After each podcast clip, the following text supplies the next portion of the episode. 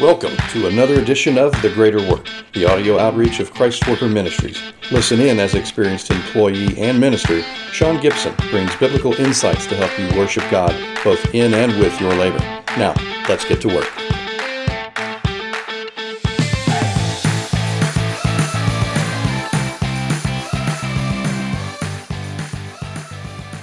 In this episode of Prayers for Your Career, I want to share some insights with you about how you can be promoted in your line of work, and then I want to pray that the Holy Spirit will guide you in the process of being promoted.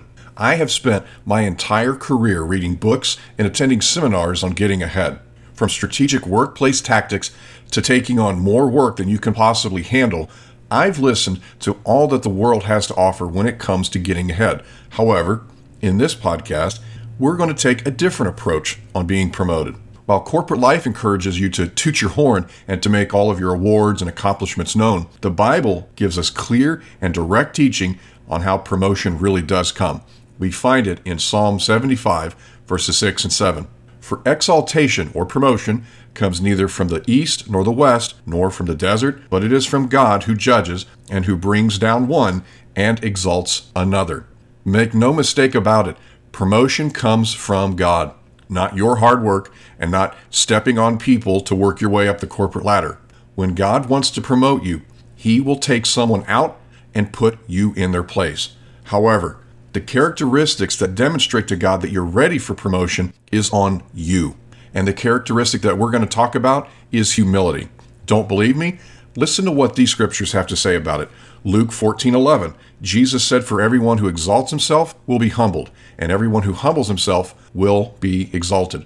1 Peter 5 6. Humble yourself, therefore, under God's mighty hand, so that in due time he may exalt you. Proverbs 29:23. A man's pride will take him low, but a humble spirit he will obtain honor. And finally, Proverbs 15:33 The fear of the Lord is the instruction of wisdom, and humility comes before honor. My friend, if you don't perceive the need for humility, you will also not receive promotion.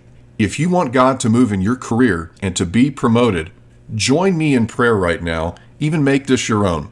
Let's ask Him to help us with humility. Father, we come to you right now, and we thank you that promotion, again, does not come from our own hard work and it doesn't come from knowing all the right people. It comes from you. So, Father, right now, as we've read some key scriptures in your word. Exaltation, promotion, it comes from humbling ourselves and humbling ourselves under your mighty hand. So, Father, we ask right now, help us to not get prideful, to not become arrogant, but to know, Father, that as we humbly apply your principles in Scripture, you will bring us that promotion. You will bring us that raise that you have planned for us. But our job is to humble ourselves. So, Father, we ask you in Jesus' name, give us the wisdom, give us the practical instruction that we need in order to have that humility in our spirit. Help us to not put ourselves first. Help us to celebrate the victories of our coworkers. Help us to celebrate the accomplishments of our coworkers. And in time, and in faithfully doing that, you will see to it that we will be promoted. Father, I thank you that just as Jesus humbled himself and came to earth and became a full man, you in the end exalted him beyond measure. So, Father, we ask you in Jesus' name, help us to humble ourselves so that we can bring delight to you and one day rule and reign with Christ. In Jesus' name we pray. Amen. Thanks for listening to The Greater Work, Christ Worker Ministries podcast. The Greater Work is supported by hardworking listeners just like you. To learn more about Christ Worker Ministries and how you can become part of our growing outreach, visit christworker.org.